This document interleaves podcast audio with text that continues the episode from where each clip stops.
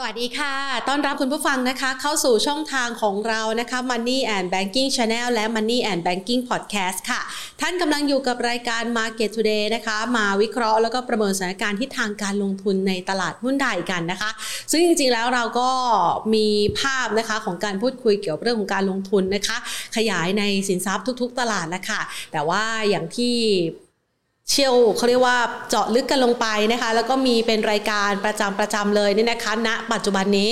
ก็พยายามที่จะมาเสิร์ฟข้อมูล ให้คุณผู้ชมสามารถเข้าถึงเรื่องราว แล้วก็ทันสถานการณ์ด้านการลงทุนโดยเฉพาะอย่างยิ่งในตลาดหุ้นไทยนะคะ มาฝากกันเป็นประจำทุกวันจันทร์ถึงศุกร์ในเวลาดีๆ แบบนี้นะคะ ก็คือในช่วงเวลาประมาณบ่ายสองจนถึงบ่ายสามนะคะเรามีนัดพบกันค่ะ วันนี้นี่นะคะเรามานัดพบกันนะคะกับบรรยากาศการลงทุนในตลาดหุ้นไทยที่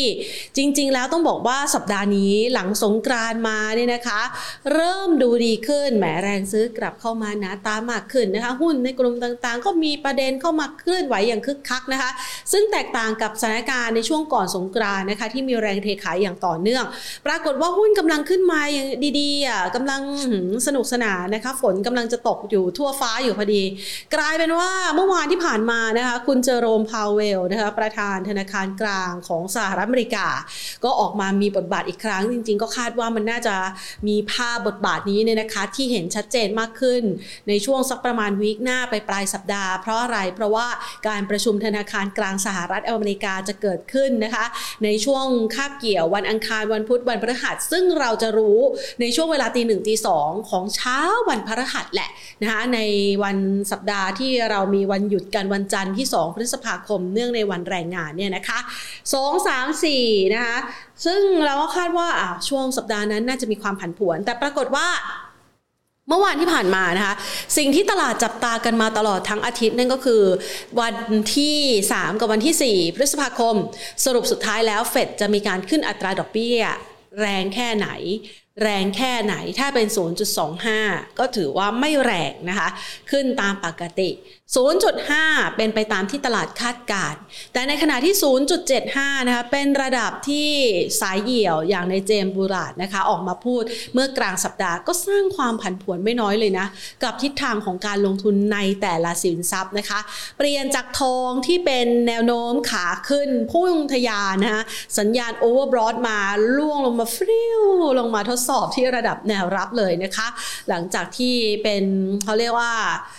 ก่อนหน้านี้เนี่ยเป็นเหมือนสินทรัพย์ปลอดภัยกับประกันความเสี่ยงเรื่องของรัสเซียยูเครน แต่พอเงินเฟอ้มมาจริง ๆ ดอกเบี้ยมาจริงๆนะคะเหมือนมันเป็นศัตรูคู่อาฆาตกันนะคะนะคะทางใดทางหนึ่งมันต้องมีการหลีกทางนะคะ ทองคำก็เลยร่วงหล่นลงมานะคะ เช่นเดียวกันกับภาพของวันนี้นะคะตลาดหุ้นไทยค่ะ ได้รับแรงกดดันจากประเด็นดังกล่าว เช่นเดียวกันเมื่อวานนี้ทางด้านของนายเจอโรมพาวเวลก็ออกมาพูดในเวทีของ IMF นะคะ ซึ่งในเวทีนี้ มีการประเมินถึงทิศทางเศรษฐกิจโลก ว่าแนวโน้มนั้นกำลังจะชะลอตัว ในขณะเดียวกันก็กังวลใจนะเพราะว่าสัญญาณต่างๆที่ผ่านมาเนี่ยเป็นการสะท้อนบอกว่า ถ้าเฟดขึ้นดอกเบี้ยเร็วและแรงเกินไป อาจจะเกิดภาวะเศรษฐกิจชะงักงันเกิดขึ้นได้ โดยเฉพาะอย่างยิ่งเศรษฐกิจสำคัญอย่างสหรัฐอเมริกานะคะ ที่ตอนนี้ถูกท้าทายด้วยอำนาจของสงครามระหว่างรัสเซียกับยูเครนด้วย จึงเป็นประเด็นกดดันทำให้เกิดแรงผันผวนนะคะในการลงทุนในสินทรัพย์เสี่ยง คาบเกี่ยวต่อเนื่องมากับตลาดหุ้นไทยด้วย ซึ่งถือได้ว่าตลาดเอเชียในสัปดาห์นี้ดูดีขึ้น พอมาช่วงท้ายสัปดาห์ เกิดประเด็นที่ไม่แน่ใจ ก็มีการขายทำกำไรออกมานะคะ ดังนั้น ภาพของตลาดในช่วงครึ่งเช้าของวันนี้เนี่ยนะคะ ตลาดหุ้นไทยนะคะลงมาทดสอบที่ระดับ 1,685.86 จุดค่ะ ปิดตลาดภาคเที่ยงนะคะ ปรับตัวลดลงไป 4.69%อ่า4.69 จุดนะคะ หรือว่าติดลบไป 0.28%นะคะ มูลค่าการซื้อขายครึ่งเช้าอยู่ที่ 38,120 ล้านบาทนะคะ ส่วนหุ้นนะคะที่ก่อนหน้านี้มีประเด็นกันเข้ามานะคะ ก็เริ่มมีแรงขายทำกำไรออกมาบ้างเหมือนกัน ดังนั้นเดี๋ยวเราจะมาประเมินสถานการณ์กันนะคะ ว่าในช่วงจังหวะแบบนี้นะคะ หัวเลี้ยวหัวต่อเราจะมีภาพของการลงทุนเนี่ยประเมินสถานการณ์และกลยุทธ์การลงทุนอย่างไร โดยเฉพาะอย่างยิ่งเข้าสู่ช่วงไตรมาสที่2นะคะเป็นช่วงของการประกาศผลประกอบการไตรมาสที่ 1 ด้วย พอจะนำมาใช้เป็นแนวคิดหรือว่าเป็นประเด็นที่ใช้ในการเก็งกำไรรายหุ้นรายตัวได้หรือไม่นะคะ เดี๋ยวเรามาพูดคุยกันค่ะ ก่อนอื่นนะคะ ขอขอบพระคุณผู้ใหญ่ใจดีที่ให้การสนับสนุนรายการของเรานะคะ SCB ธนาคารไทยพาณิชย์ค่ะ ดังนั้นมาจังหวะนี้มาพร้อมกันเลยแล้วกันนะคะ หลังจากที่รายงานช่วงครึ่งแรกไปแล้วนะคะสำหรับตลาดหุ้นไทย เช้าวันนี้ปรับตัวลดลงเล็กน้อยนะคะ แต่ถ้าหากว่าเทียบตลอดทั้งสัปดาห์ก็ถือว่ายังคงมีแรงซื้อเข้ามานะคะ ในช่วงสัปดาห์นี้ แต่มาสะดุดในช่วงปลายสัปดาห์นะคะ แนวโน้มจะไปต่อจะเป็นยังไงบ้างนะคะ เราไปพูดคุยกันกับคุณกิติชาญสิริสุขอาชา CFP ผู้อำนวยการอาวุโสฝ่ายวิเคราะห์หลักทรัพย์รายย่อยจากบริษัทหลักทรัพย์ CGS CIMB ประเทศไทยสวัสดีค่ะคุณกิติชาญคะครับ สวัสดีครับ ค่ะ วันนี้นี่ตลาดหุ้นไทยถูกสนุกนะคะ ถูกสนุกด้วยปัจจัยของเฟดนะคะ ที่เมื่อวานนี้คุณเจอโรมพาเวลออกมาพูดเองเลยบอกว่าน่าจะขึ้นสัก 0.5%อันนี้เรามองแล้วก็ประเมินสถานการณ์ยังไงบ้างคะ ครับ ก็จริงๆ สถานการณ์ในเรื่องของการปรับขึ้นอัตราดอกเบี้ยของเฟดเองเนี่ยนะครับ 0.5%เนี่ยนะครับผมคิดว่ามันไม่ใช่เรื่องใหม่นะครับตลาดเนี่ยนะครับรับรู้แมสเซจนี้มาพอสมควรแล้วนะครับนะเพราะว่าเราจะเห็นได้ว่า หลายๆครั้งนะครับนะที่ประธานเฟดแต่ละสาขาเนี่ยนะครับนะก็ออกมาพูดเราก็จะเห็นแล้วว่าโดยส่วนใหญ่ก็จะพูดถึงกำลองว่าจะต้องเร่งขึ้นอัตราดอกเบี้ยนะครับนะเพื่อให้ควบคุมในเรื่องของเฟ้อนะครับแล้วก็ถ้าเรามาดูของตัวเฟดวอชต่างๆเองเนี่ยเขาก็มีการคาดหมายกันอยู่แล้วนะครับนะก่อนหน้านี้ก็คาดหมายกัน7 7-80%นะครับโอกาสของน่าจะเป็นที่ เดือนพฤษภาที่มีการประชุมวันที่ 3-4 พฤษภาเนี่ยนะครับเฟดน่าจะขึ้นดอกเบี้ย 0.50%น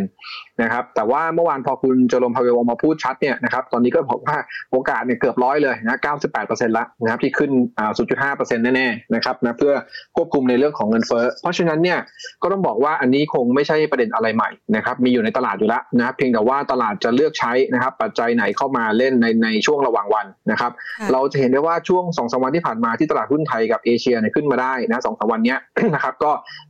คือพูดถึงในเรื่องของคลายความกังวลในเรื่องของการขึ้นดอกเบี้ยนะครับเพราะว่าส่วนหนึ่งก็คือเกิดมาจากในเรื่องของราคาน้ำมันดิบนะครับที่ปรับฐานลงมาก่อนหน้านี้นะครับนะก็เลยคลายความกังวลกันออกมานะครับ แต่พอถ้าเราสังเกตดีๆ คือพอช่วงใกล้ที่จะถึงการประชุมเฟดนะครับทุกๆรอบเลยเนี่ยนะครับพูดง่ายๆเลยว่า 1 สัปดาห์ก่อนหน้า นะครับนะจริงๆผมพูดอยู่เสมอนะครับนะว่าปีนี้เนี่ยประชุมเฟด8 ครั้งเนี่ยนะครับนะได้เห็นความผันผวนแน่ๆทั้ง 8 รอบนะครับการประชุมเฟดในช่วงที่ผ่านมาเนี่ยในเดือนมกรานะครับแล้วก็เดือนมีนาเนี่ยถ้าย้อนกลับไปดูนะครับเราก็ย้อนภาพกลับไปได้ว่า 1 สัปดาห์ก่อนหน้าประชุมเนี่ยนะครับส่วนใหญ่แล้วตลาดหุ้นทั้งของฝั่งสหรัฐแล้วก็เอเชียเนี่ยพูดง่ายๆตลาดหุ้นทั่วโลกเนี่ยปรับฐานลงก่อนนะครับนะปรับฐานลงก่อนนะครับ เนื่องจากว่าก็คงกังวลในเรื่องของทิศทางการขึ้นดอกเบี้ย แล้วก็ในเรื่องของบอลยูที่ปรับตัวสูงขึ้น นะครับรอบนี้ก็เช่นเดียวกันนะครับสัปดาห์หน้าคือสัปดาห์สุดท้ายแล้วนะครับของเดือนเมษายน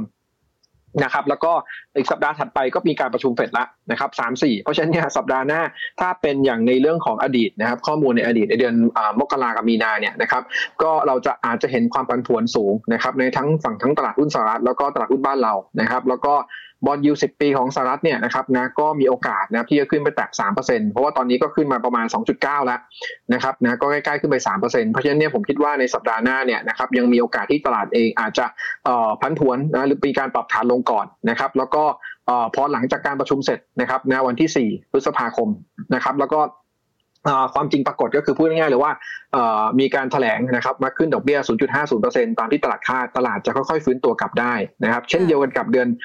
มกรากับมีนาเลยนะครับนะเป็นอย่างนี้ทั้ง 2 รอบ พอหลังผลประชุมออกมาปุ๊บเรียบร้อยตลาดฟื้นตัวได้นะเหมือน buy on fact นะครับนะเพราะฉะนั้นก็ต้องบอกว่านะครับนะสำหรับนักลงทุนเองเนี่ยนะครับกลยุทธ์ที่อาจจะต้องใช้นิดนึงก็คือว่าในสัปดาห์หน้าเนี่ยนะครับนะเราอาจจะเห็นตลาดพันถวนรวมถึงมีโอกาสที่จะลงได้ เพราะฉะนั้นเนี่ยตอนนี้เนี่ยถ้ามีกำไรระยะสั้นนะครับนะหรือว่ามองจังหวะเนี่ยนะครับนะอาจจะต้องเน้นขายทำไรบ้างไปก่อนนะครับแล้วก็รอจังหวะในการเข้าซื้ออาจจะอีกสัปดาห์หนึ่งคือรอผลการประชุมเฟดให้จบเรียบร้อยก่อน แล้วก็อย่าลืมนะครับว่าในครั้งนี้เนี่ยการประชุมเฟดครั้งนี้เนี่ยนะครับมันมันแตกต่างนิดนึงก็คือว่ามันมีการประชุมในเดือนพฤษภาคมนะครับนะซึ่งเดือนพฤษภาคมเนี่ยนะครับคุณแพนหรือนักลงทุนทั่วไปก็คงได้ยินในเรื่องของตัววลีนะครับประจำตัวเดือนพฤษภาอยู่แล้ว ก็คือ sell in May นะครับ and go away กลัวมากเลย กลัวเกิด บางคนบอกว่ารอให้เกิดด้วยซ้ำไปนะ ครับจริงๆต้องบอกว่าอย่างนี้ฮะนะไออะไรอะไรก็ตามเนี่ยนะครับที่เป็นปัจจัยที่เกิดขึ้นในทุกๆ ปีเนี่ยนะครับนะก็ต้องบอกว่านักลงทุนเองเนี่ยนะครับนะเอ่อซึ่งจริงๆต้องสัมผัสกับตลาดหุ้นมาหลายปีเนี่ยนะครับนะเขาก็จะทำอะไรที่แบบว่าเอ่อมันเร็วขึ้นมันมีดินามิกเร็วขึ้นนะครับพูดง่ายๆเลยก็คือว่าเอ่อพอเรารู้ว่าเดือนพฤษภาเนี่ยนะครับตลาดเนี่ยโดยส่วนใหญ่ในเฉลี่ยในอดีตจะปรับตัวลดลงเนี่ยนะครับนักลงทุนก็จะชิงขายตั้งแต่ปลายเดือนเมษานะครับนะเพราะฉะนั้นเนี่ยรูปแบบอย่างนี้เนี่ยผมก็เลยเอ่อคาดการว่าในสัปดาห์หน้านะครับอาจจะมีการชิงขายหรือเทคโปรฟิตหรือปรับฐานก่อนนะครับอันนี้มีความเป็นไปได้สูงนะครับ แล้วก็ส่วนใหญ่ถ้าเราไปย้อนดูนะครับนะย้อนหลังไปอะจริงๆย้อนหลังให้ดูเลย 22 ปีนะครับนับตั้งแต่ปี 2000 เป็นต้นมานะครับ นะถ้าเราไปดูผลตอบแทนเดือนพฤษภาเนี่ยนะครับติดลบจริงครับนะแต่ลบนิดเดียวเองนะลบไม่เยอะนะครับนะลบประมาณ 0.3%เฉลี่ยมา 22 ปีนะครับโดยประมาณนะครับ2020อ่า2ปี 2000ถึง2021เนี่ยนะครับประมาณ 22 ปีนะครับติดลบมาแค่ 0.3%น้อยมากนะครับสาเหตุที่เป็นอย่างนั้นเนี่ยนะครับเพราะว่าอย่างที่บอกนะฮะพอคนเริ่มเรียนรู้จากอดีตว่าเอ๊ะเดือนเมย์มันลงนะแต่เดือนมิถุนาเนี่ยมันปรับตัวขึ้นนะ คนก็เลยเอ๊ะถ้าอย่างนั้นเนี่ยช่วงต้นเดือนพฤษภาขายก่อนนะพอปลายเดือนพฤษภาซื้อกลับเพราะเดือนมิถุนาตลาดจะขึ้นนี่นะครับนะก็ภาพเป็นแบบนี้นะครับดังนั้นเนี่ยจะเห็นได้ว่าครึ่งแรกของพฤษภาเนี่ยส่วนใหญ่ตลาดจะติดลบนะครับนะก็ด้วยหลายสาเหตุนะครับนะจริงๆต้องบอกว่าถ้าดูเหตุผลในอดีตเนี่ยนะครับนะที่เดือนพฤษภาทำไมทั่วโลกรวมถึงบ้านเราเนี่ยตลาดหุ้นติดลบเนี่ยก็คือมีทั้งเหตุการณ์ทางการเมือง นะครับมีเรื่องของงบไตรมาสหนึ่งนะครับมีเรื่องของตัวพวก MSCI หรือฟุตซี่นะครับ rebalancing ต่างๆนะก็ที่ก็จะเกิดขึ้นในช่วงเดือนพฤษภาโดยเฉพาะตลาดหุ้นบ้านเรานะครับซึ่งส่วนใหญ่เนี่ยสิบปีย้อนหลังเนี่ยเราโดนลดน้ำหนักจาก MSCI มานะครับโดยตลอดนะครับก็ทำให้มันมีแรงขายออกมาในช่วงปลายๆเดือนพฤษภาซึ่งจะเป็นช่วงที่มีการ effective มีผลบังคับใช้นะนั่นก็เลยเป็นเหตุผลทางปัจจัยพื้นฐานที่เรามาอ้างอิงนะว่าทำไมพฤษภาถึงผลตอบแทนไม่ดีนะครับนะ แต่ว่าในรอบปีนี้เนี่ยนะครับก็ต้องบอกว่านะครับนะถ้าเราดูย้อนหลังแล้วก็ดูในเรื่องของตัวตลาดที่ค่อนข้างจะ advance ไปข้างหน้า หรือเป็นเรียกว่าเป็น leading indicator มากขึ้น ผมเชื่อว่านะช่วงต้นเดือนเนี่ยอาจจะลงนะครับนะอาจจะลงตามอ่าอ่า record ในอดีตนะครับนะแต่ว่าปลายเดือนพฤษภานะมีโอกาสฟื้นได้นะครับนะเพราะฉะนั้นเนี่ยก็ต้องหาจังหวะในการเข้าทยอยเก็บสะสมโดยเฉพาะ เราจะเห็นงบนะครับในช่วงกลางเดือนพฤษภานะครับแล้วเราจะรู้ในเรื่องของผลการ rebalancing นะของ MSCI เนี่ยนะครับช่วงกลางเดือนเช่นเดียวกันนะว่าเขาจะมีการปรับน้ำหนักในตลาดหุ้นไทยเป็นยังไงบ้างนะจะเริ่มให้น้ำหนักเพิ่มขึ้นหรือยัง เพราะว่าอาเซียนปีนี้เนี่ยส่วนใหญ่แล้วฟันโฟเข้าตลาดอาเซียนหมดเลยนะมีลุ้นที่เราอาจจะได้ได้เพิ่มน้ำหนักด้วยซ้ำนะครับถ้าเพิ่มจริงนะปีนี้ก็อาจจะไม่เหมือนอดีตละพฤษภาปีนี้อาจจะฟื้นตัวกลับขึ้นมาได้เช่นเดียวกันเพราะฉะนั้นก็อยากให้นักทุนยังมีความหวังอยู่นะครับ ค่ะ แต่ส่วนหนึ่งเนี่ยนะคะอย่างที่เมื่อสักครู่นี้คุณกินชันว่าไว้นะคะ เราพอเรารู้ว่ามันจะเกิดขึ้น เราก็ชิงทำกำไรก่อนหรือว่าอาจจะใช้โอกาสนี้เนี่ยนะคะ ในการล็อก profit แล้วก็ถือเงินสดส่วนหนึ่งเพื่อที่จะซื้อรอบใหม่ โอกาสของการอ่อนตัวรอบนี้เราประเมินเอาไว้อยู่ในกรอบสักประมาณเท่าไหร่คะ ครับเออจริงๆต้องบอกว่านะครับนะเอ่อในช่วงที่เหลือของเดือนเนี่ยนะครับของเมษายนเนี่ยนะครับเราประเมินไว้ในกรอบนะครับแกว่งของตลาดอยู่ที่ 1,665 นะครับถึง 1,700 จุด นะครับก็คงวิ่งอยู่เท่านี้แถวนี้นะครับนะไม่ได้ไปไหนไกลนะตอนนี้ถ้าดูจากดัชนีปิดตอนเช้าเนี่ยนะครับนะผมคิดว่าอัพไซด์ก็คงอีกประมาณบวกลบ 15 จุดนะครับนะส่วนดาวไซด์ก็อีกบวกลบแค่ 20 จุดนะครับก็ไม่ได้เยอะมากนักนะครับนั่งแกว่งในกรอบแคบๆ จนกว่าจะรอความชัดเจนเรื่องของการประชุมเฟดเรียบร้อยนะครับซึ่งจริงมันก็เรียกว่าจริงๆชัดเจนก่อนประชุมอยู่แล้วนะครับนะเพียงแต่นักทุนรอเราประกาศให้เห็นชัดเจนนะครับนะดังนั้นเองเนี่ยนะครับนะโอกาสในการลงทุนทํำยังไงนะครับคือไม่ใช่ว่าขายทีเดียวแล้วขายแล้วทิ้งตลาดเพราะว่าแน่นอนนะครับตลาดมีขึ้นมีลงในระหว่างวัน วันนี้เราก็เห็นนะครับสมมุติยกตัวอย่างวันนี้นะครับลงไปที่แนวรับพันหกร้อยแปดสิบซื้อกลับมาได้นะครับทยอยซื้อขึ้นมานะครับพอขึ้นมาหกพันหกร้อยแปดสิบห้าหรือพันหกร้อยเก้าสิบเราก็ขายทางกำไรในระหว่างวันได้สำหรับนักทุนระยะสั้นนะครับระยะสั้นนะแต่ถ้าเป็นระยะกลางระยะยาวหน่อยนะครับนะก็อย่างที่เรียนนะครับนะรอความชัดเจนนะครับต้นเดือนพฤษภาหลังประชุมเฟดก่อน แล้วค่อยหาจังหวะซื้ออีกทีหนึ่งบวกกับตอนนั้นก็รอดูงบด้วยเลยนะงบไตรมาสหนึ่งนะครับว่าเป็นยังไงแต่ว่า ถ้าเรามาดูเรื่องของงบกลุ่มธนาคารพาณิชย์ที่ประกาศออกมานิดหนึ่งนะครับนะออกมาหมดแล้วนะครับต้องบอกว่าโดยรวมแล้วออกมาดีกว่าที่ตลาดคาดเนี่ยนะครับ14%เฉลี่ยนะครับ14%นะครับถ้าเราตัดของตัวกรุงไทยออกนะเพราะกรุงไทยออกมาโอ้โหเซอร์ไพรส์มากนะครับนะออกมาดีกว่าตลาดคาด 47%เนี่ยนะวันนี้หุ้นก็ขึ้นแรงนะครับถ้าตัดกรุงไทยออกตัวหนึ่งเนี่ยนะครับโดยเฉลี่ยแล้วเนี่ยแบงก์ตัวอื่นยังออกมาดีกว่าที่ตลาดคาด 6%น นะครับนะก็ถือว่าใช้ได้ และทุกครั้งในอดีตเนี่ยนะครับเวลากลุ่มธนาคารพาณิชย์เนี่ยประกาศผลการดำเนินงานออกมาดีกว่าที่ตลาดคาดนะครับนะช่วงที่เหลือนะครับคือพูดง่ายงบที่เหลือนะครับของกลุ่มนอนแบงค์ที่ไม่ใช่แบงค์เนี่ยนะครับนะส่วนใหญ่แล้วจะมีสัดส่วนในการประกาศงบออกมาดีกว่าที่ตลาดคาดมากกว่าออกมาแล้วแย่กว่าที่ตลาดคาดพูดง่ายเลยงบน่าจะออกมาดี นะครับนะเพราะว่าแบงก์เองเนี่ยมันก็เป็นส่วนรวมแล้วใช่ไหมครับนะในเรื่องของการปล่อยสินเชื่อไปในภาคธุรกิจต่างๆ พอเราเห็นแบงก์ฟื้นก็แปลว่าภาคภาคของธุรกิจต่างๆเนี่ยมันเริ่มฟื้นตัวตามด้วย สะท้อนไปที่กลุ่มแบงก์นะครับเพราะฉะนั้นก็คาดหมายว่าเราจะได้เห็นนะครับนะงบในไตรมาสหนึ่งของหลาย ๆ บริษัทนะครับนะน่าจะออกมาดีด้วยฟื้นตัวจากปีก่อนหน้าด้วยนะครับนะเพราะฉะนั้นก็ยังมีความหวังนะครับว่าเราจะสามารถเล่นเก็งกำไรในเรื่องของทั้งงบได้ แล้วก็รอจังหวะ ที่แนวรับได้ คือไม่ต้องแบบว่าคิดว่าตลาดจะลงขาเดียว ผมคิดว่ายังไงเนี่ยมันมีขึ้นลงขึ้นลงแน่ๆนะครับนะก็ต้องจับจังหวะให้ดีในช่วงนี้อาจต้องใช้ market timing สูงนิดนึงนะครับในการที่จะเลือกหุ้นเข้าเก่งกำไร แล้วก็ถ่ายกำไรในระหว่างวันนะครับค่ะ ดังนั้นนะคะมาในจังหวะแบบนี้เนี่ยนะคะหลาย ๆ คนก็น่าจะเห็นภาพชัดแล้วล่ะนะคะ ว่าโอกาสของการทำกำไรเนี่ยในกรอบระยะสั้นกลางยาวจะเป็นยังไงบ้างนะคะ มาเจาะเลยแล้วกันรายตัวรายกลุ่มนะคะ โดยเฉพาะอย่างยิ่งการเก็งกำไรผลประกอบการไตรมาสที่ 1 ที่ตอนนี้เนี่ยเป็นของกลุ่มธนาคาร แล้วพี่เองก็บอกเอาไว้ว่ามันน่าจะกินระยะเวลาไปจนถึงเดือนหน้าพฤษภาคมนะคะ เรามีการคาดการณ์ในกลุ่มต่าง ๆ ต่อจากนี้มันจะมีกลุ่มไหนที่ดีรองๆลงมาบ้างคะ ครับเอ่อจริงๆก็มีอยู่สี่ห้ากลุ่มนะครับนะที่ประเมินเบื้องต้นว่างบในไตรมาสหนึ่งเนี่ยน่าจะออกมาดีกว่าปีที่แล้วแน่ๆนะครับนะเอ่อจริงๆเราดูจากเรื่องของ indicator ต่างๆ ก็ได้นะครับนะง่ายๆนะครับนะเราเห็นอยู่แล้วว่าไตรมาสหนึ่งที่ผ่านมาเนี่ยราคาน้ำมันดิบเนี่ยนะครับนะขึ้นมานะครับนะ45% year to date นะครับคือพูดง่ายๆแล้วว่า ราคาน้ำมันขึ้นแรงเลยเกือบเกือบห้าสิบเปอร์เซ็นเพราะในเรื่องของสงครามยูเครนรัสเซียนะครับมีปัญหาเรื่องของการคว่ำบาตรอะไรต่างๆนะครับแล้วก็ถ้าเราดูเทียบจากไตรมาสหนึ่งปีนี้นะครับราคาเฉลี่ยน้ำมันนะเทียบกับไตรมาสหนึ่งปีที่แล้วเนี่ยเพิ่มขึ้นมาถึงหกสิบเจ็ดเปอร์เซ็นต์ นะเพิ่มขึ้นมาเยอะมากนะเพราะฉะนั้นก็สามารถบอกได้เลยว่า ในเรื่องของราคาจำหน่ายปิโตรเลียมนะครับนะของพวกบริษัทพลังงานต่างๆเนี่ยนะครับแน่นอนดีขึ้นกว่าปีที่แล้วนะมันก็หมายถึงว่าผลกำไรจะต้องดีขึ้นตามด้วยนะครับนะทั้งนี้เนี่ยถ้าดูในเรื่องของกลุ่มพลังงานเราโฟกัสสั้นๆก่อนก็คือเรื่องของตัวขุดเจาะสำรวจปิโตรเลียม ก็คือตัวของปตทสพนะครับแม้ว่าในเรื่องของราคาน้ำมันดิบที่ขึ้นมาตอนนี้นะครับนะจริงๆอาจจะยังส่งผลบวกกับสพไม่ไม่ได้เต็มที่มากนักนะครับ เพราะว่าสพเนี่ยขายตัววปิโตรเลียมเนี่ยที่เป็นลิควิดลิควิดคือของเหลวนะครับนั่นก็คือน้ำมันดิบกับcondensate นะครับ condensate ก็เป็นวัตถุดิบในการผลิตพวกสาร aromatic นะครับนะอันนี้จะได้เข้าใจไว้นิดหนึ่งนะครับ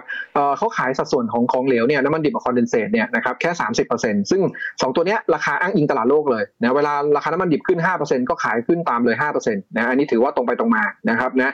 ส่วนอีก 70%เนี่ยของตัวปริมาณที่เขาขายเนี่ยส่วนใหญ่เป็นก๊าซธรรมชาตินะครับซึ่งก๊าซธรรมชาติก็เอาไปใช้ที่เราเห็นนะครับเอาไปเป็นวัตถุดิบในการผลิตไฟฟ้า นะเป็นเชื้อเพลิงในการผลิตไฟฟ้าได้นะครับเอาไปทำเป็นฟีดสต็อกต้นทุนในการผลิตวัตถุดิบปิโตรเคมีนะครับเอาไปทำแก๊ส NGV LPG อะไรพวกนี้นะครับที่เราเห็นต่างๆเนี่ยซึ่งตรงนี้เนี่ยราคาเนี่ยนะครับมันไม่ได้ปรับโดยตรงอิงกับราคาน้ำมันนะมันจะมีแหลกทามนิดหนึ่งคือก็พูดง่ายๆเราปรับช้ากว่านิดหนึ่งนะครับสามถึงหกเดือน นะครับคือราคาน้ำมันดิบขึ้นมาไตรมาสหนึ่งอาจจะไปปรับอีกทีหนึ่งนู่นเลยไตรมาสสามนะครับไปได้ผลประโยชน์ตรงๆในครึ่งปีหลังเพราะฉะนั้นเนี่ยแต่ว่าในช่วงไตรมาสหนึ่งก็ได้อันนี้สงจากปลายปีที่แล้วที่ราคาน้ำมันขึ้นมาอยู่ดีนะครับนะเพราะฉะนั้นก็ต้องบอกว่ากลุ่มนี้เนี่ยนะครับดีขึ้นแน่ๆนะสำหรับตัวของกลุ่มพลังงาน ซึ่งสพก็เป็นตัวเด่นเลย ซึ่งเราจะเห็นได้ว่านับจากต้นปีสพขึ้นมาแล้วเนี่ยเกือบเกือบสามสิบเปอร์เซ็นต์ นะครับแต่ว่าเรื่องงบของสอพอรวมถึงปตทเนี่ยที่จะจะออกมาดีด้วยเนี่ยนะครับนะก็ต้องบอกเลยว่าตัวสอพอเองเนี่ยนะครับส่วนใหญ่แล้วราคาหุ้นเนี่ยเขาจะเล่นตามราคาน้ำมันดิบนะครับเป็น indicator สำคัญ เพราะฉะนั้นเนี่ยแม้ว่างบสอพอเนี่ยนะครับจะออกมาดีก็ตาม แต่ว่าถ้าราคาน้ำมันดิบเนี่ยในช่วงที่งบออกเนี่ยมันเกิดปรับตัวลงแรงเนี่ยผมคิดว่าราคาหุ้นสอพอก็อาจจะลงตามเพราะฉะนั้นสอพอเองอาจจะต้องให้จับตาดู indicator นะครับประกอบในเรื่องของการ trading ด้วยนะแต่ว่าถ้าดูงบพื้นฐานเองจริงเนี่ยดีแน่สผ.น่าจะประกาศงบในสัปดาห์หน้า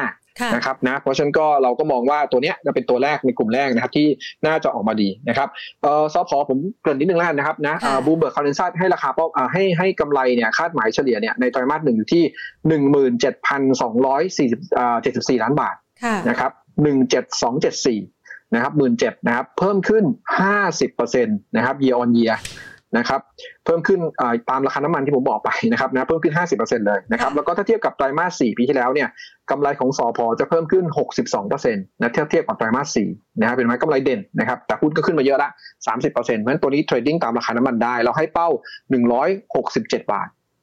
นะครับค่ะเอ่ออีกอีกกลุ่มหนึ่งที่ออกมาดีเหมือนกันกับสอพอนะครับนะก็ยังอยู่ในกลุ่มพลังงาน แต่ว่าแยกย่อยเป็นกลุ่มโรงกลั่น นะครับโรงกลั่นเองเนี่ยนะครับนะค่าการกลั่นเนี่ยนะครับนะเฉลี่ยเอาไตรมาสหนึ่งก่อนนะครับใช้ไตรมาสหนึ่งเนี่ยค่าการกลั่นเฉลี่ยอยู่ที่ 8.05 เหรียญต่อบาร์เรลนะครับ 8.05 เหรียญต่อบาร์เรลนะครับดีขึ้นกว่าไตรมาสหนึ่งของปี 21 นะครับที่ตอนนั้นค่าการกลั่นเนี่ยเฉลี่ยอยู่ที่ 1.78 เหรียญต่อบาร์เรลนะครับพูดง่ายๆเลยเพิ่มขึ้นมา 4 เท่ากว่าเกือบ 5 เท่านะครับนะเพราะฉะนั้นเนี่ยไตรมาสหนึ่งไม่ต้องพูดถึงนะครับผลการดำเนินงานปกติดีแน่ๆ บวกกับนะครับ on top ก็คือว่าน่าจะมีกำไรจากสต็อกน้ำมันเข้ามาช่วยด้วยนะครับ เพราะว่าราคาน้ำมันดิบเนี่ยขึ้นมาถึง 50% year to date นะที่เมื่อกี้ผมเล่าให้ฟังไปนะครับ เพราะฉะนั้นเนี่ยเราก็คาดหมายได้ว่านะครับทั้งตัวของโรงกันหลักๆ อย่างไทยออยเอยก็ตามนะครับหรือว่า SPRC เอยก็ตามเนี่ยกำไรจะดีแน่ๆนะครับเรามาดูนิดนึง Bloomberg Condensat นะครับเขาคาดการณ์ในเรื่องของกำไรของ SPRC เนี่ยนะครับนะอยู่ที่นะครับ 4,859 ล้านบาทนะครับ4,859 ล้านบาท เพิ่มขึ้น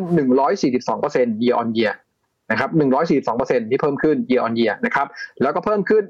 162%ถ้าเทียบกับไตรมาส4นะครับเห็นไหมครับว่าโดดเด่นมากนะครับใน SPRC นะครับเอ่อราคาเป้าหมายนะครับของเราให้ไว้ที่ 12 บาท SPRC นะครับอีกตัวหนึ่งคือไทยออยล์นะครับนะที่ได้ประโยชน์เหมือนกันนะครับนะก็กำไรเนี่ย Bloomberg consensus คาดไตรมาสหนึ่งอยู่ที่ 9,000 กับ 57 ล้านบาท นะครับ 9,057 ล้านบาท เพิ่มขึ้น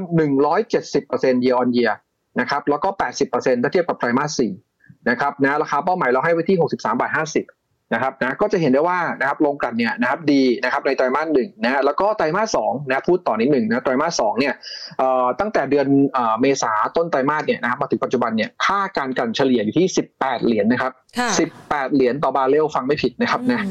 ม18 เหรียญเลยนะครับนะตอนนี้ต้องค่ะบอกว่าเป็น quarterly high แล้วนะถ้าถ้าปิดตรงเนี้ยปิดไตรมาสตรงนี้เนี่ยไม่เคยมี quarter ไหนนะตั้งแต่มีการ record เก็บค่าการกลั่นเนี่ยสูงขนาดนี้มาก่อนนะครับโดยเฉพาะเมื่อวานนี้เนี่ยค่าการกลั่นเนี่ยนะครับอยู่ที่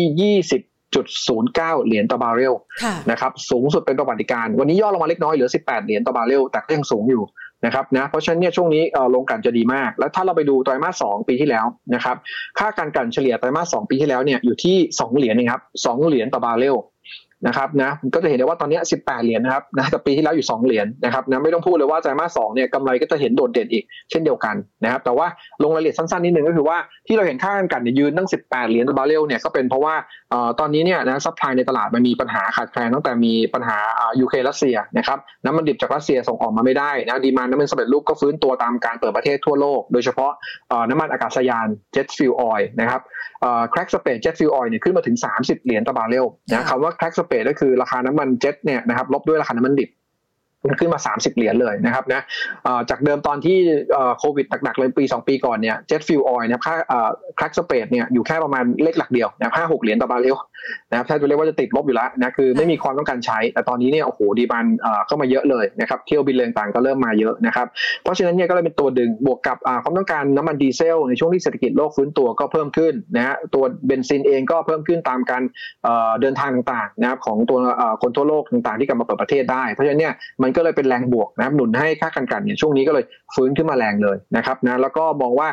ไตรมาสสองยังดีต่อเนื่องสำหรับตัวกลุ่มของโรงกลั่นนะครับถัดมากลุ่มที่3นะครับที่ดีต่อเช่นเดียวกันนะครับนะก็คือกลุ่มโรงพยาบาลนะครับโรงพยาบาลเองเนี่ยนะครับเราจะเห็นได้ว่านะครับนะช่วงไตรมาสหนึ่งเนี่ยจำนวนผู้ติดเชื้อเนี่ยนะครับนะที่มีการเข้าตรวจเนี่ย PCR เนี่ยสูงขึ้นมาประมาณเฉลี่ยประมาณ 20,000 กว่ารายต่อวันเลยนะครับนะเทียบกับไตรมาสหนึ่งของปีที่แล้วเนี่ย200 กว่ารายเอง นะครับนะค่ะจะเห็นได้ว่าคนละเรื่องกันเลยนะครับนะเพราะฉะนั้นเนี่ยถ้าเราไปดูลักษณะแบบนี้เราก็จะเห็นได้ว่าเฉลี่ยแล้วเนี่ยนะครับกลุ่มโรงพยาบาลเนี่ยนะครับที่เรามีการ cover ทั้งหมดเนี่ยกำไรในไตรมาสหนึ่งจะสูงกว่านะครับไตรมาสหนึ่งปีนี้นะสูงกว่าค่ะไตรมาสหนึ่งปีสองหนึ่งเนี่ยสามเท่าครับสามร้อยเปอร์เซ็นต์ค่ะนะครับสามเท่าสามร้อยเปอร์เซ็นต์นะอะยกตัวอย่างง่ายๆนิดนึงเอาสักสองตัวแล้วกันนะครับแต่ค่ะแต่นิดนึงตัวที่เอ่อส่วนใหญ่แล้วจะเป็นหุ้นที่เอ่อได้รับ ผลบวกจากการเอ่อระบาดของโควิดนะครับ อย่างเช่นเอ่อเกษมราชกับจุฬารัตน์นะซึ่งค่ะซึ่งเขาก็เอ่อเน้นตรวจโควิด แล้วก็เน้นตรวจผู้ประกันสังคมด้วยนะครับเอ่อเกษมราช BCH เนี่ยนะครับนะตอนนี้บูเบิร์กคอนเดนซัคาดกำไรนะครับนะในไตรมาสหนึ่งเนี่ยอยู่ที่ 2,858 ล้านบาทนะครับ2,858 ล้านบาทนะ ฟังแล้วยังไม่รู้ว่าเยอะไหมใช่ไหมครับนะค่ะเอ่อไตรมาสหนึ่งปี21กำไรอยู่ที่ 324 ล้านครับ โอ้โหนะครับนะฮะสุดยอดนะค่ะ เพิ่มขึ้นมา 780%ครับค่ะ780% year on year นะครับเอ่อถ้าเทียบกับไตรมาส 4 ก็ขึ้นมาอีก 15%นะครับ Q on Q นะครับนะก็ยังขึ้นได้ต่อเนื่องเลยนะครับ ส่วน CHG จุฬารัตน์เนี่ยนะครับตอนนี้ Bloomberg consensus คาดกำไรไตรมาสหนึ่งอยู่ที่พันสองร้อยยี่สิบหกล้านบาทนะครับนะก็เหมือนเดิมครับนะเรายังไม่รู้ว่าเยอะน้อยต้องไปดูไตรมาสหนึ่งปีสองหนึ่งนะไตรมาสหนึ่งปีสองหนึ่งเนี่ยเหมือนตัดเลขหนึ่งข้างหน้าออกไปครับนะไต รมาสหนึ่งปีสองหนึ่งได้แค่สองร้อยห้าสิบสองล้านบาทครับนะครับคือเหมือนกับพูดง่ายๆเลยว่าไตรมาสหนึ่งปีนี้เพิ่มมาอีกพันล้านนะครับนะกำไรเพิ่มขึ้นมาสามร้อยเก้าสิบเปอร์เซ็นต์ year on year นะครับไตรมาสหนึ่งปีนี้คือต้องถ้าเราย้อนกลับไปดูไตรมาสหนึ่งปีสองหนึ่งเนี่ยเรายังไม่มีการระบาดของทั้งเดลต้าของทั้งโอไมครอนนะถ้าเราจำมันได้ มันก็ยังไม่ได้เยอะแต่ตอนนี้โอ้โหโอไมครอนเนี่ยมาวันหนึ่งก็สี่หมื่นแล้วนะครับนะช่วงไตรมาสหนึ่งก็เช่นเดียวกันนะเฉลี่ยวันละประมาณสองสามหมื่นรายนะครับนะก็เลยทำให้โรงพยาบาลพวกนี้ได้ประโยชน์นะครับ CSG เนี่ยกำไรจะโตขึ้นอีกสามร้อยเก้าสิบเปอร์เซ็นต์เยออนเยียแต่ว่าจะชะลอตัวลงเล็กน้อยสามสิบสองเปอร์เซ็นต์ถ้าเทียบกับไตรมาสที่สี่นะครับนะก็ทั้งสองตัวเองก็แสดงให้เห็นนะครับนะว่ากำไรไตรมาสหนึ่งจะยังดีอยู่นะครับเเราให้ราคาเป้าหมายนะครับ BCS เนี่ยยี่สี่บาทห้าสิบแล้วก็ CSG เนี่ยสี่บาทสามสิบห้า นะครับนะก็ต้องบอกว่ายังพอมีรูมบ้างนะครับที่จะให้ขึ้นสำหรับกลุ่มโรงพยาบาล แต่ว่าเอ่ออย่างที่ผมเอ่อต้องบอกนิดนึงคล้ายๆ กับทางด้านของตัวสพที่ลิงก์กับราคาน้ำมัน ตัวของโรงพยาบาลเองก็ลิงก์กับจำนวนผู้ติดเชื้อนะครับถ้าจำนวนผู้ติดเชื้อเนี่ยนะครับซึ่งตอนแรกเราคาดหวังว่าหลังสงการเนี่ยนะครับนะจำนวนผู้ติดเชื้ออย่าเรียกว่าคาดหวังเลยนะครับนะต้องบอกว่าเกรงเกรงกันว่ากลัวว่ากลัวว่านะครับนะจำนวนผู้ติดเชื้ออาจจะขึ้นมาแตะแสนรายต่อวันนะครับแต่ตอนนี้ สองวันวันนี้นะครับยังอยู่ที่ประมาณบวกลบ4 0,000ลายนะครับทั้ง PCR แล้วก็ ATK นะครับยังถือว่าควบคุมได้ดีอยู่ แต่ว่าต้องบอกว่า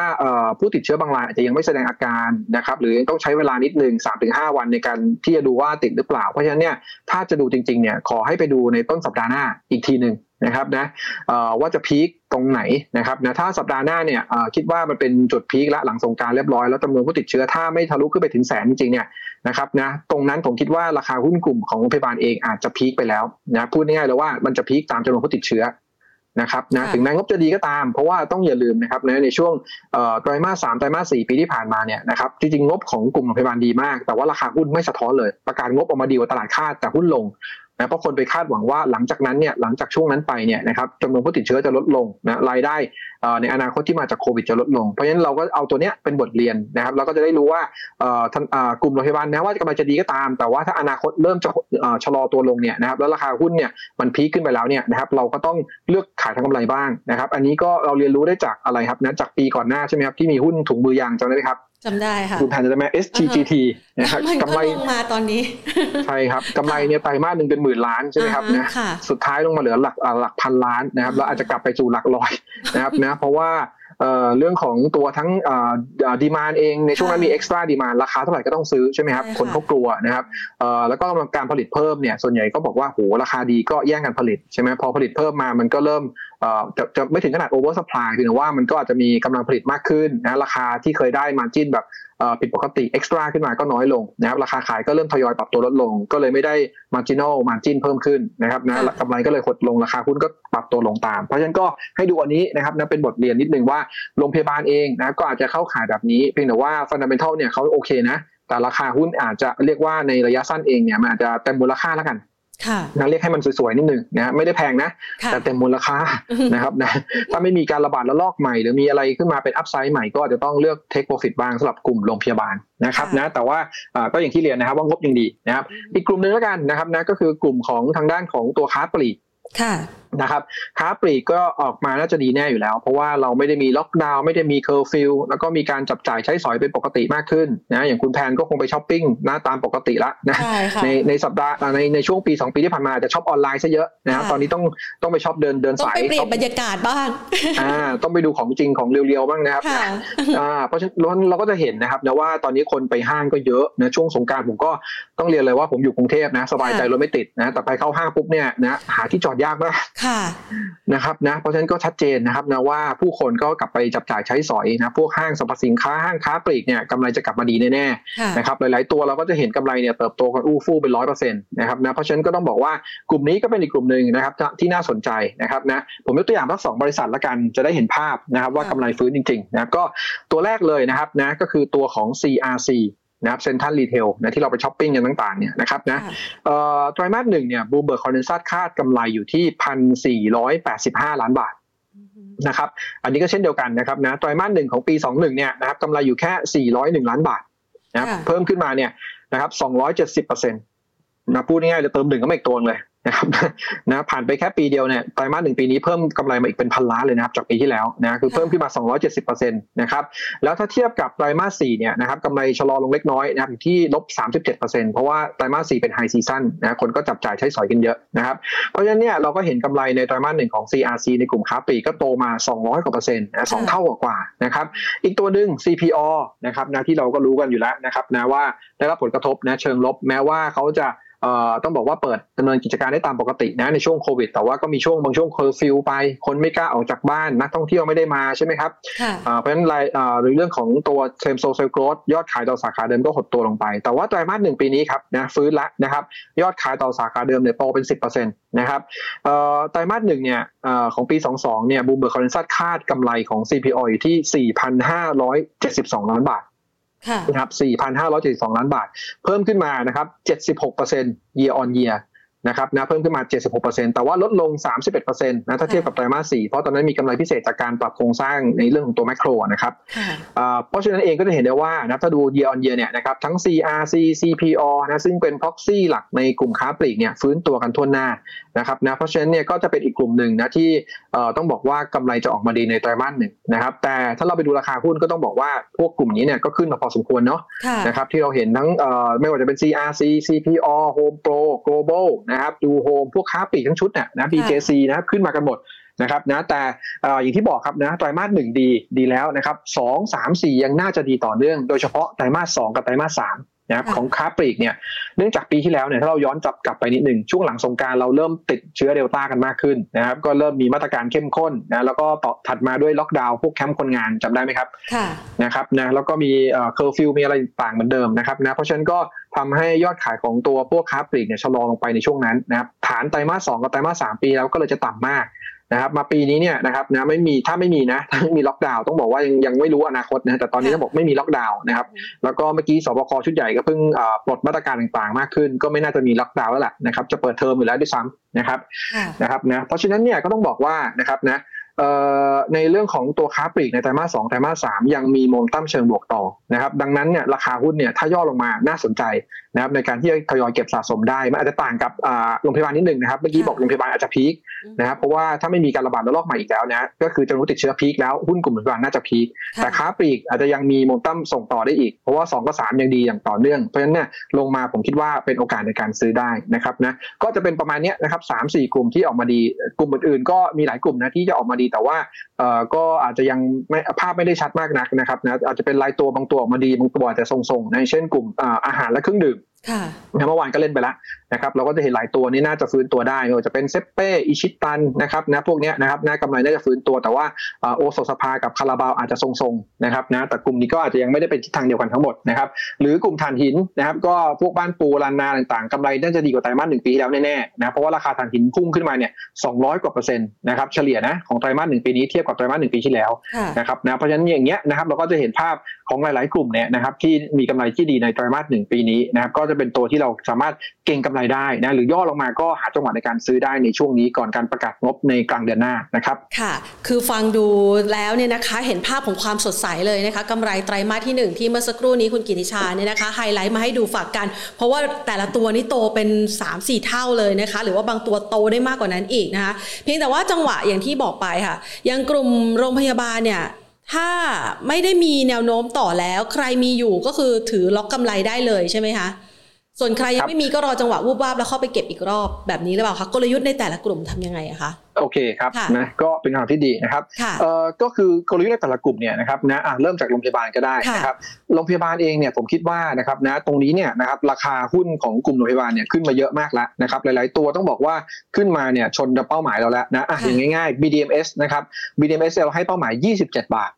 นะครับนะเพราะฉะนั้นถ้าเป็นแบบนี้เนี่ยเราแนะนำว่าเทคโปรฟิตได้เลยนะครับ BDMs นะโรงพยาบาลกรุงเทพนะเทคโปรฟิตได้เลยเพราะมันคือตอนนี้คือ 26.75 แล้วนะไม่มีอัพไซด์ละนะครับบำรุงราชนะครับเราให้ราคาเป้าหมาย 162 บาทนะครับตรงนี้ก็น่าจะเทคโปรฟิตได้เลยเช่นเดียวกันนะครับนะเพราะว่าก็ไม่เหลืออัพไซด์นะครับรามกำแหง นะครับขึ้นมาร้อนแรงมากนะครับนะรามคำแหงเนี่ยนะครับขึ้นมา 3 เดือนที่ผ่านมาขึ้นมา 80%นะจริงๆต้องบอกว่า CGSMB เราเนี่ยเป็นหนึ่งในบริษัทแรกๆที่ coverage รามคำแหงนะนะครับแล้วก็ตอนนั้นยังอยู่ราคาหุ้นยังอยู่แค่ประมาณ 30 บาทต้นๆนะแป๊บเดียวเองนะขึ้นมาแล้วนะครับเกือบประมาณ 100%แล้วนะจากตอนตอนที่เรา coverage นะครับแต่ตอนนี้เนี่ยต้องบอกเลยว่าพอราคามันขึ้นมาเกินเป้าหมายนะครับเป้าหมายเราให้ 48 บาทนะครับก็ต้องแน่นอนนะครับตาม fundamental เราต้องแนะนำ take profit หรือว่าขายทำกำไรนะครับเป้าก็อยู่ที่ 48 บาทนะครับเพราะตัวรามก็น่าจะ take profit เช่นเดียวกันเพราะราคาหุ้นขึ้นไปเยอะแล้วนะครับ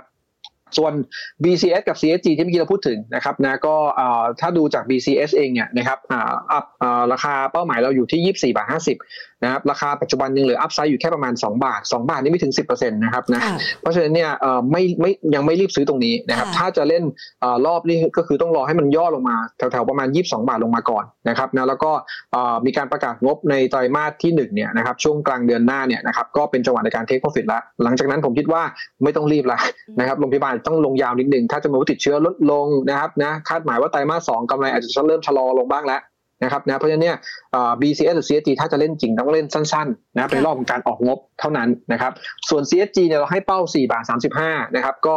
ยังเหลืออัพไซด์อยู่ประมาณสัก 8%นะครับ7-8%ก็พอๆกันกับ BCH นะครับนะก็เริ่มไม่ค่อยมีอัพไซด์นะถ้าจะเล่นก็ต้องรอย่อนะครับนะก็คืออาจจะลงมาแถวๆบอกสามบาทเก้าสิบแล้วก็เก่งงบอีกรอบหนึ่งในการเทรดรอบสั้นๆนะครับแต่แต่อย่างที่เรียนนิดนึงว่าหุ้นพวกนี้เนี่ยนะครับนะเป็นหุ้นดีนะ แต่ว่าราคามันเต็มมูลค่านะครับนะอย่าไปยึดติดแล้วก็อย่าไปคิดว่าเฮ้ยเดี๋ยวไม่เป็นไรติดหุ้นเดี๋ยวมันก็กลับมาได้ใหม่นะครับคือคือถ้าไม่มีการระบาดแบบนี้ไม่มีกำไรเอ็กซ์ต้าแบบขึ้นมาแบบปกติอย่างนี้เนี่ยนานๆโอกาสที่จะกลับมาได้มันมีนะครับนะแต่ต้องใช้เวลานิดนึงนะครับบางทีเราอาจจะแบบต้องรอคอยหลายปีนิดนึงนะสำหรับรอบของการเล่นนะครับดังนั้นก็ฝากไว้อย่างนี้แล้วกันว่าถ้าจะเล่นจริงก็เล่นงบสั้นๆไปนะสำหรับโรงพยาบาลนะครับส่วนกลุ่มพลังงานที่เมื่อกี้บอกแล้วทั้งต้นน้ำแล้วก็ลงกันเนี่ยนะให้ดูตามราคาน้ำมันดิบได้เลย นะครับแล้วก็น้ำมันดิบจะเป็นตัวอ้างอิงของตัวปตทสพนะครับตัวตัวของโรงกลั่นยังให้ดูค่าการกันเป็นตัวอ้างอิงนะครับซึ่งช่วงนี้เองก็ต้องบอกว่าราคาน้ำมันดิบในปีนี้เนี่ยนะครับนะอาจจะมีความผันผวนบ้างแต่เราเชื่อว่านะครับนะเฉลี่ยเนี่ยจะอยู่ที่ประมาณใกล้ๆ100 เหรียญต่อบาร์เรลทั้งปีเลยนะครับนะยกเว้นกรณีเดียวก็คือว่าถ้าสงครามกับระหว่างรัสเซียกับยูเครนสงบ นะครับถ้าสงบปุ๊บราคาน้ำมันอาจจะมีทิ้งดิ่งลงนะช่วงสั้นแรงๆนะครับ ซึ่งตรงนั้นเองก็อาจจะต้องระมัดระวังในการเล่นตัวปตท.สผ.นะแต่วันนี้ยังไม่เห็นภาพว่าจะคลี่คลายลงไปในทางที่ดีได้ ยืดเยื้อมา 2 เดือนแล้วนะครับดังนั้นก็จะเป็นยังมีโอกาสรูมในการเล่นเทรดดิ้งของตัวปตทสพได้นะครับก็ให้ดูแนวรับสำคัญของเขานะครับนะที่ 143 บาท ถ้าจะรับนะครับ143แล้วก็กลับไปใกล้ๆ150นะครับก็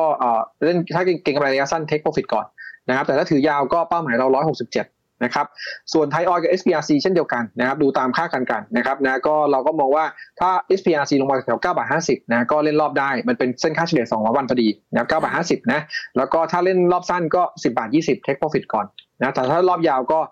พื้นฐานเรา 12 บาทนะครับ ส่วนไทยออยนะครับนะก็ลงมาแถวๆ52 บาทนะครับรับได้ตรงเส้น 200 วันนะครับนะขึ้นมา 55นะ55 56เนี่ยก็เทคโปรฟิตระยะสั้นในกรอบแคบๆ แต่ถ้าถือยาวก็ 63 บาท 50 นะครับก็เก่งกำไรกลุ่มพวกนี้ได้นะครับ แล้วก็สุดท้ายนะครับนะค้าปลีกผมคิดว่าราคาหุ้นคงลงไม่ได้นานนะครับ หาจังหวะซื้อดีๆแล้วกันนะครับ อย่าง CPO เนี่ยนะครับ64 บาทเนี่ยนะครับน่าจะรับอยู่เลยนะ64 บาทนะเป็นโลเดิมของเขานะโลโลในรอบแบบโอ้โหสองสาเดือนที่ผ่านมานะครับนะเพราะฉะนั้นเนี่ยก็ต้องบอกว่าเอ่อ CPO น่าจะรับที่ 64 ได้นะครับ ถ้าเล่นรอบสั้น 68 คือจุดเทคโปรฟิตแรก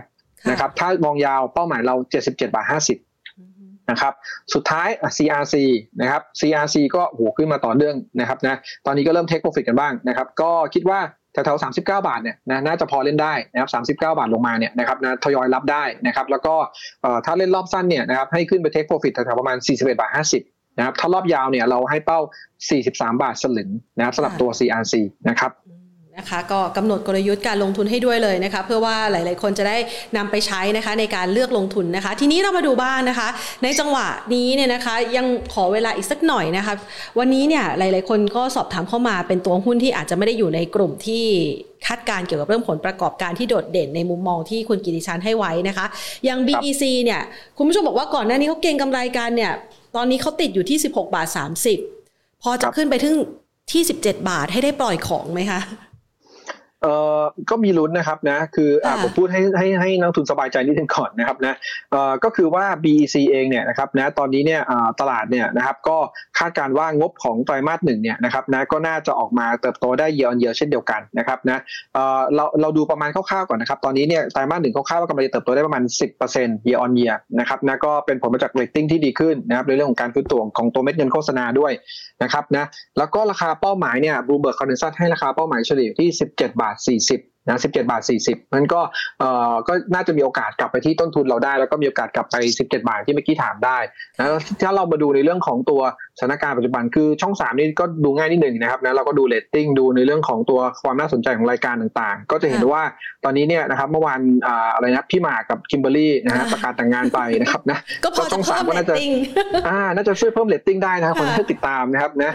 ละครอะไรของเขาหน้าปมเสน่หาอะไรสักอย่างเนี่ยครับผมก็ไม่แน่ใจนะครับนะแต่จริงๆก็ก็ก็ก็หลายๆรายการก็โอเคมากขึ้นแล้วก็ที่สำคัญเนี่ยรายการที่เป็นกระแสในช่วงที่ผ่านมาคือเรื่องโหนกระแสนะของพี่หนุ่มกรรชัยนะครับนะก็โอ้ตอนนี้เรตติ้งก็ปังมาก แล้วก็ตอนนี้เขาบอกว่าเขาจะจับมือพี่หนุ่มกรรชัยกับคุณสรยุทธนะครับนะกลับมาลุยลงสนามในเรื่องของการเลือกตั้งกทมด้วยนะก็เป็นกลยุทธ์ของตัว BEC ด้วยนะครับเขาก็ทำหลายๆอย่างนะ simulcast ต่างๆนะทำในเรื่องของแพลตฟอร์มดิจิตอลต่างๆนะโซเชียลมีเดียก็ดีขึ้นจน turn กลับมามีกำไรเพราะฉะนั้นผมคิดว่า BEC ตอนนี้ภาพมันเริ่มดีขึ้นชัดชัดเจนนะครับนะมีบางค่ายให้เป้าหมาย 20 บาทด้วยซ้ำแต่ว่าเฉลี่ยเนี่ยตอนนี้อยู่ที่ 17 บาท 40 ก็คิดว่ายังน่าสนใจแล้วก็ถือกลับได้ ตอนนี้ราคาหุ้นย่อๆลงมาผมคิดว่าดูจาก pattern นะครับดูจากกราฟต่างๆเนี่ยนะครับน่าจะน่าจะ bottom ในแถวนี้นะครับนะ15 บาท 40 นะครับ 15 บาท 40 เนี่ยแถวนี้น่าจะเริ่มถ้ายืนได้นะครับ น่าจะเริ่มเห็นการกลับตัวนะครับ ก็ไม่ต้องตกใจครับ ผมคิดว่าถือได้ 17 มีโอกาสลุ้นนะครับ ค่ะ TU ล่ะคะ คุณผู้ชมบอกว่าราคาในกระดานตอนนี้พอจะซื้อได้ไหมคะ เห็นวนอยู่แถวนี้นานแล้ว ครับจริงๆ ต้องบอกว่าน่าซื้อเลยนะครับนะคือในความเห็นผมเลยนะครับนะถึงแม้คำแนะนำพื้นฐานของ CTSMB เราเนี่ยให้คำแนะนำเป็นถือ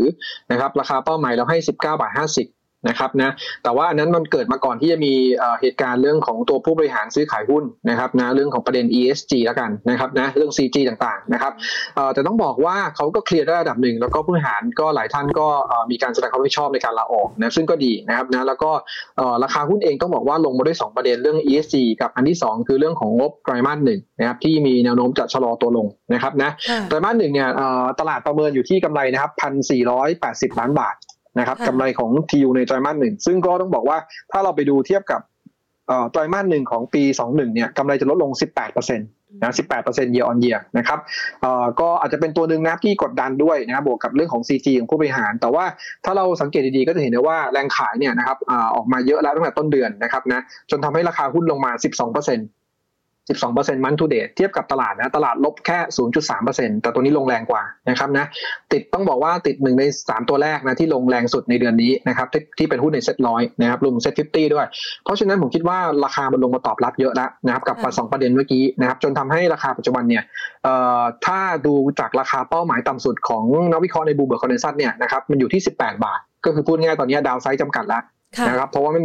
ราคาปัจจุบันก็ต่ำกว่าราคาเป้าหมายต่ำสุดของบูมเบิร์กแล้วแล้ว Bloomberg consensus เนี่ยให้ราคาเป้าหมายเฉลี่ยของ TU ยี่สิบสองบาทเลยนะครับนะ แสดงว่ามี upside สูงเลยนะครับยี่สิบสามสิบเปอร์เซ็นต์นะครับเพราะฉะนั้นถ้าถามว่าซื้อได้ไม่ได้เนี่ยผมคิดว่าจะแถวเนี้ยสิบสิบหกแปดสิบหกเก้าต้องกล้าซื้อแล้วรอให้ความชัดเจนต่างๆ มันคลี่คลายไปนะครับคือผู้บริหารหรือบริษัทเนี่ยค่อยๆ improve ในเรื่องของ ESG เรื่องของ CG ขึ้นมาให้มันชัดเจนมากขึ้นนะเพราะว่า TU นี่เป็นหุ้นระดับโลกนะครับนะเป็นพวก Dow Jones Sustainability Index ด้วยนะครับนะเขาไม่ปล่อยให้เรื่องนี้เนี่ยมีปัญหากับในเรื่องขององค์กรแล้วก็ภาพลักษณ์แน่ๆนะต้องมีการจัดการที่ดีนะครับผมก็เชื่อว่าเวลาซื้อต้องซื้อตอนที่ตกใจแล้วเรารู้ว่าทุกอย่างเนี่ยมันไม่ได้มีอะไรเลวร้ายนะครับนะก็คือทุกอย่างคลี่คลายได้ดังนั้นเรื่องนี้แล้วก็เรื่องผลประกอบการเนี่ยผมคิดว่าราคาแถวๆนี้ตอบรับหมดแล้วนะครับก็ซื้อได้เพียงแต่ว่าขึ้นมันอาจจะขึ้นค่อยๆขึ้นนะครับนะไม่ได้หวือหวา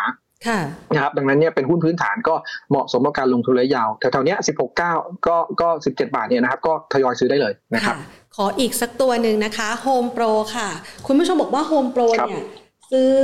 ที่ 15 บาท 40 ซื้อวันนี้ อ๋อ ซื้อวันนี้เลยนะคะมองยังไงบ้างคะ ครับจริงๆเราเพิ่งออก paper HomePro เนี่ยนะครับนะเมื่อวานพอดีเลยนะเมื่อเช้าผมพูดในไลฟ์ตอนเช้าของบริษัทนะครับ ก็ต้องบอกว่าเผอิญว่าเรา downgrade นะครับ downgrade HomePro ลงมานะครับนะจากเดิมซื้อนะครับเป็นถือนะครับเดิมซื้อเป็นถือนะก็ไม่ได้บอกว่าบริษัทไม่ดีนะครับ แต่คล้ายๆกับโรงพยาบาลคล้ายๆกับหลายกลุ่มก็คือว่าราคาหุ้นระยะสั้นเนี่ยขึ้นมาจนเต็มมูลค่านะครับเพราะว่าเราให้ราคาเป้าหมายโฮมโปรเนี่ย16บาท30 นะครับก็จะเห็นได้ว่าถ้าย้อนไปไม่ไม่กี่วันนะครับนะสไลด์แล้วเนี่ยราคาหุ้นก็แตะเป้าหมายไปเรียบร้อยละนะครับเอ่อเราเราบอกงี้ครับไตรมาสหนึ่งเนี่ยโฮมโปรเนี่ยเราคาดว่าจะมีกำไรเติบโตได้ 8% year on year นะครับคือพูดง่ายๆกำไรโตได้นะนะครับนะซึ่งซึ่งจริงๆก็คือการที่กำไรโตได้เนี่ยก็ถือว่าค่อนข้างจะดีนะครับนะแต่ถ้าเราไปดูในเรื่องของยอดขายต่อสาขาเดิม ยอดขายต่อสาขาเดิมโฮมโปรเนี่ยนะครับนะจะโตแค่3%ค่ะ นะครับในไตรมาสหนึ่งนะคือไม่ได้โตโดดเด่นมากนักนะครับเเพราะว่าส่วนหนึ่งก็ต้องเป็นเป็นผลมาจากในเรื่องของการที่โฮมโปรเองนะครับในไตรมาสหนึ่งปีที่แล้วเองเนี่ยนะครับก็ไม่ได้มีปิดสาขาอะไรนะครับก็ดำเนินการได้ปกตินะครับเพราะฉะนั้นเองก็ทำให้ยอดขายในปีแล้วก็ไม่ได้ drop มากนักนะเยียร์เยียก็เลยไม่ได้เติบโตสูงนะครับแต่ว่าถ้าเราไปดูยอดดูในช่วงที่เหลือของปี เราก็ต้องเห็นได้ว่าโฮมโปรเองเนี่ยนะครับนะการเติบโตผลกำไรเนี่ยนะครับนะมันเริ่มไม่ได้เติบโตเยอะมากนักแล้วนะครับนะแล้วก็อีกประเด็นหนึ่งก็คือในเรื่องของตัวราคาหุ้นเองเนี่ยมันขึ้นมาเทรดที่ PE ประมาณ31.7 เท่านะครับนะสามสิบเอ็ดจุดเจ็ดเท่าเนี่ยก็คือเป็น PE ที่เป็นค่าเฉลี่ย 5 ปีย้อนหลังแล้ว เพราะฉะนั้นเนี่ยก็ต้องบอกว่าระยะสั้นๆเองเนี่ยมันเต็มมูลค่านะที่ราคาเป้าหมายเรา 16 บาท 30 เราก็เลยเลือกแนะนำ take profit นะหรือว่า